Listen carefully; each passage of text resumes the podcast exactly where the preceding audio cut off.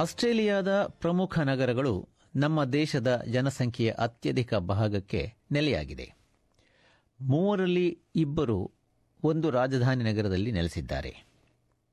ಏರುತ್ತಿರುವ ನಗರೀಕರಣವು ಸರ್ಕಾರವನ್ನು ವಲಸಿಗರು ಪ್ರಾಂತೀಯ ಹಾಗೂ ಗ್ರಾಮಾಂತರ ನಗರಗಳಲ್ಲಿ ನೆಲೆಸುವಂತೆ ಉತ್ತೇಜಿಸಲು ಹೊಸ ಮಾರ್ಗಗಳನ್ನು ಕಂಡುಕೊಳ್ಳುವಂತೆ ಪ್ರೇರೇಪಿಸುತ್ತಿದೆ. ಆದರೂ ಪ್ರಾಂತೀಯ ಭಾಗಗಳಲ್ಲಿ ಜೀವಿಸುವುದು ಅದರದೇ ಸವಾಲುಗಳನ್ನು ಹೊಂದಿದೆ.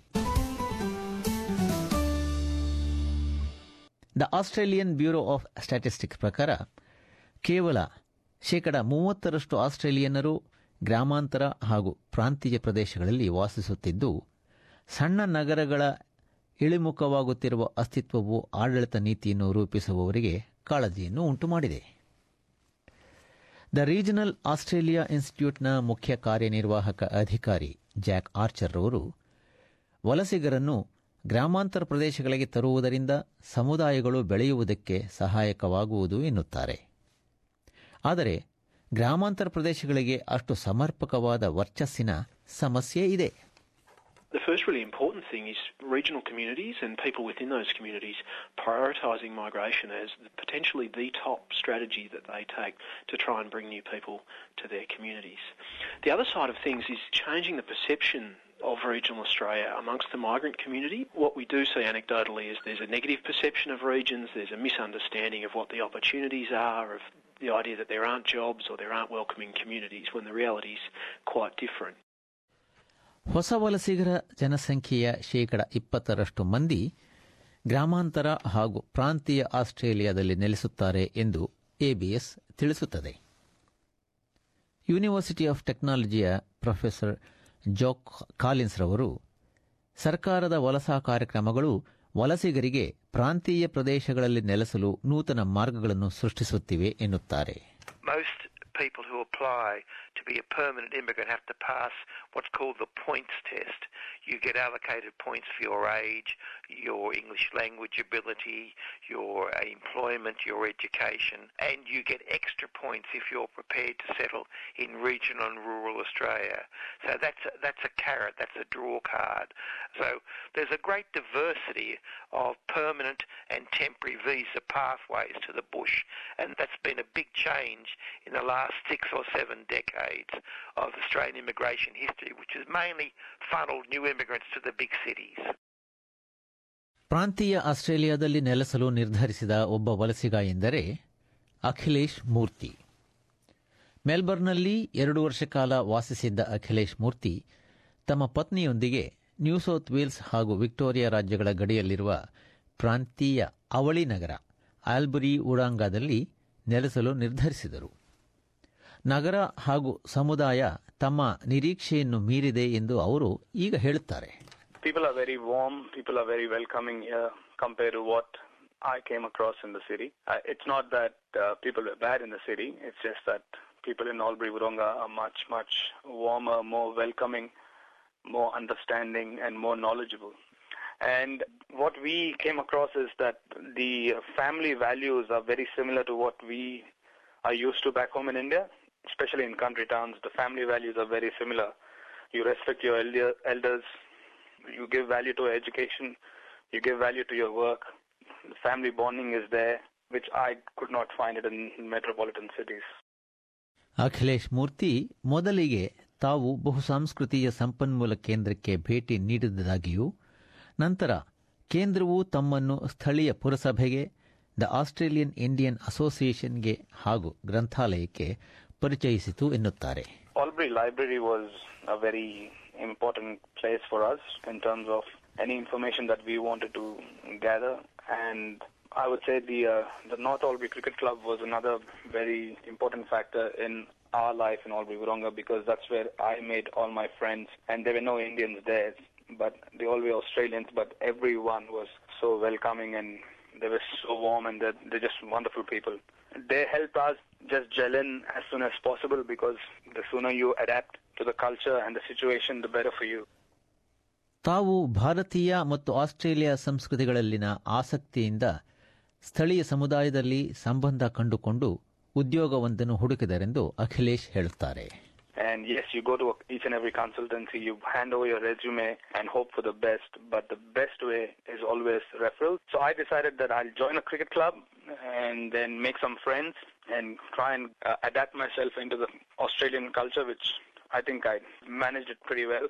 And since I play cricket, I thought that was one source where I can uh, tap into, and which I did. I made a lot of friends in North Albury Cricket Club. They helped me find a job initially, and then rest is history. ಬಹಳಷ್ಟು ಸಾರಿ ವಲಸಿಗರಿಗೆ ಗ್ರಾಮಾಂತರ ಹಾಗೂ ಪ್ರಾಂತೀಯ ಪ್ರದೇಶಗಳಲ್ಲಿ ತಮ್ಮ ನೆಲೆಯನ್ನು ಊರಲು ನೆರವನ್ನು ಪಡೆಯಲು ಸಹಾಯಕ ಸೌಲಭ್ಯಗಳ ದೊರೆಯುವಿಕೆಯು ಒಂದು ಮುಖ್ಯವಾದ ಅಂಶವಾಗುವುದು. ಪ್ರೊಫೆಸರ್ ಜಾಕ್ ಕಾಲಿನ್ಸ್ ರವರು ಸೀಮಿತವಾದ ಸೇವಾ ಸೌಲಭ್ಯಗಳೊಂದಿಗೆ ಸ್ಥಳೀಯ ಸಮುದಾಯಗಳು ತಮ್ಮದೇ ಆದ ನೆರವಿನ ಜಾಲಗಳನ್ನು ಕಲ್ಪಿಸಿಕೊಳ್ಳುತ್ತಿವೆ ಎನ್ನುತ್ತಾರೆ. So in some ways, the regional and rural areas, particularly the smaller towns, often lack that settlement infrastructure that the big cities have. Migrant resource centres, various sorts of settlement services to provide education, language training and so forth. Nevertheless, in many towns and cities, there's very much an innovative sort of response by the local service providers, the churches, the councils, in order to deal with the needs of newly arrived immigrants because they know that these newly arrived immigrants are critical for the prosperity and the survival and the growth of their town and their region.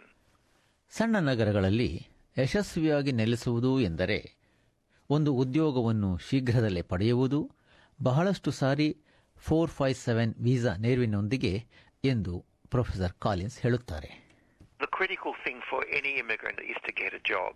And for a lot of skilled immigrants, the way in which the attraction works is that if you can get the offer of the job, then that gives you a much better chance of either getting a permanent visa or getting a 457, a skilled temporary visa to work. So in many ways, often the way that the dynamics of this migration flow to regional and rural Australia works is that the job's teed up first and settled out beforehand and things like qualifications and qualification recognition, those things can be negotiated before the immigrant arrive and I think that's quite a good model really.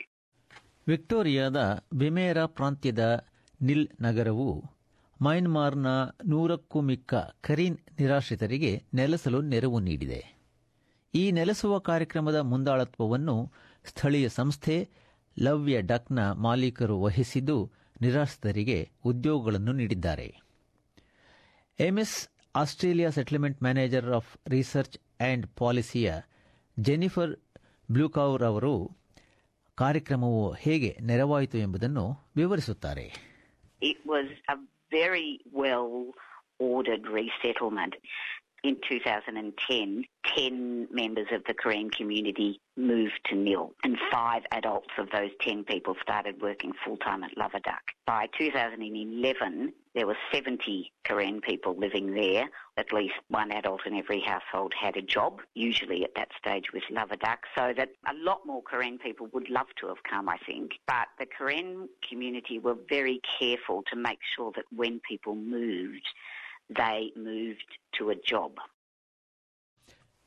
ಕೇವಲ ಉದ್ಯೋಗಾವಕಾಶಗಳು ಮಾತ್ರ ಕಾರ್ಯಕ್ರಮದ ಯಶಸ್ಸಿಗೆ ಕಾರಣವಾಗಲಿಲ್ಲ ಎಂದು ಬ್ಲೆನ್ಕೌ ಹೇಳುತ್ತಾರೆ They were a really good fit because they were people who came from rural backgrounds in Burma and they were people often who hadn't had the chance to develop professional skills because of their refugee backgrounds.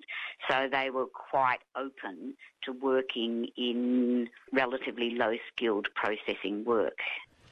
Jennifer ಬ್ಲೆನ್ಕೌರ್ ಅವರು ವಲಸಿಗರು ನಗರದ ಬಗ್ಗೆ ಅರಿತುಕೊಳ್ಳುವುದು ಮತ್ತು ಸ್ಥಳೀಯ ಸಮುದಾಯದಲ್ಲಿ ಭಾಗವಹಿಸುವುದರಿಂದಲೂ ಲಾಭ ಪಡೆಯುವರು ಎಂಬುದಾಗಿ ನಂಬಿದ್ದಾರೆ For example, the Karen were very keen to make sure that they were seen to be contributing to the local community. So on land care tree planting days, they were the first out there planting the trees or reconstructing a historic little bridge across the river or the kids joining the footy team, making sure that as part of that movement, they have some sort of plan that they will contribute as members of that regional community. Regional Australia ಇನ್ಸ್ಟಿಟ್ಯೂಟ್ನ ಮುಖ್ಯ ಕಾರ್ಯನಿರ್ವಾಹಕ ಅಧಿಕಾರಿ Jack archer ಅವರು ಒಂದು ಮಾಂತ್ರಿಕವಾದ ತಂತ್ರವೂ ಇದೆ ಎಂಬುದನ್ನು ನಂಬುವುದಿಲ್ಲ. ನೆಲೆಸುವ ಅನುಭವವು ನಾನಾ ವಿಧವಾಗಿದ್ದು ನಗರದ ಲಕ್ಷಣಗಳು ಮತ್ತು ನೂತನ ವಲಸಿಗರ ವ್ಯಕ್ತಿಗತ ಗುಣಗಳ ಮೇಲೆ ಆಧಾರಿತವಾಗಿರುತ್ತದೆ ಎಂದೆನ್ನುತ್ತಾರೆ ಆರ್ಚರ್. ನೆಲೆಸುವ ಮುನ್ನ ನಗರಕ್ಕೆ ಭೇಟಿ ಕೊಟ್ಟು ಸ್ಥಳೀಯ ಸಮುದಾಯವನ್ನು ವೀಕ್ಷಿಸಿ ಅಧ್ಯಯಿಸಲು ಅವರು ಸಲಹೆ ನೀಡುತ್ತಾರೆ.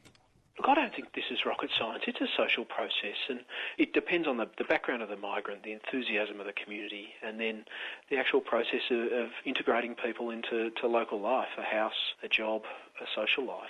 Those are the things that I think really matter. We can play around with other incentives to try and trigger that process, but fundamentally, they're the ingredients that our research and our engagement with people working in this space are, are the key. And so, for any uh, migrant or for any regional area uh, looking to make this happen, those are the three things we've got to get right. ತಾತ್ಕಾಲಿಕವಾದ skilled regional ವೀಸಾಗಳಿಗಾಗಿ ಅಗತ್ಯವಾದ ಹೆಚ್ಚಿನ ಮಾಗಿ- ಮಾಹಿತಿಗಾಗಿ W W W dot dot border dot gov dot AU slash trav TR A V trav slash visa VISA hyphen one slash four eight nine ಈ ಕ್ಷೇತ್ರಕ್ಕೆ ಭೇಟಿ ನೀಡಿ. Regional sponsored migration scheme ಬಗ್ಗೆ ಮಾಹಿತಿಗಾಗಿ W W W dot border dot gov dot AU slash trav A V slash visa VISA hyphen one slash one eight seven hyphen ಈ ಕ್ಷೇತ್ರಕ್ಕೆ ಭೇಟಿ ನೀಡಿ. ಇತರೆ ಸಾಮಾನ್ಯ ಮಾಹಿತಿಗಾಗಿ W W W dot border dot gov dot AU slash trav slash work slash regi R E G I slash contacts slash regional hyphen opportunities hyphen for hyphen migrants ಈ ಕ್ಷೇತ್ರಕ್ಕೆ ಭೇಟಿ ಕೊಟ್ಟು ನಿಮಗೆ ಬೇಕಾದ ರಾಜ್ಯದ ಮಾಹಿತಿಯನ್ನು ಪಡೆಯಬಹುದು.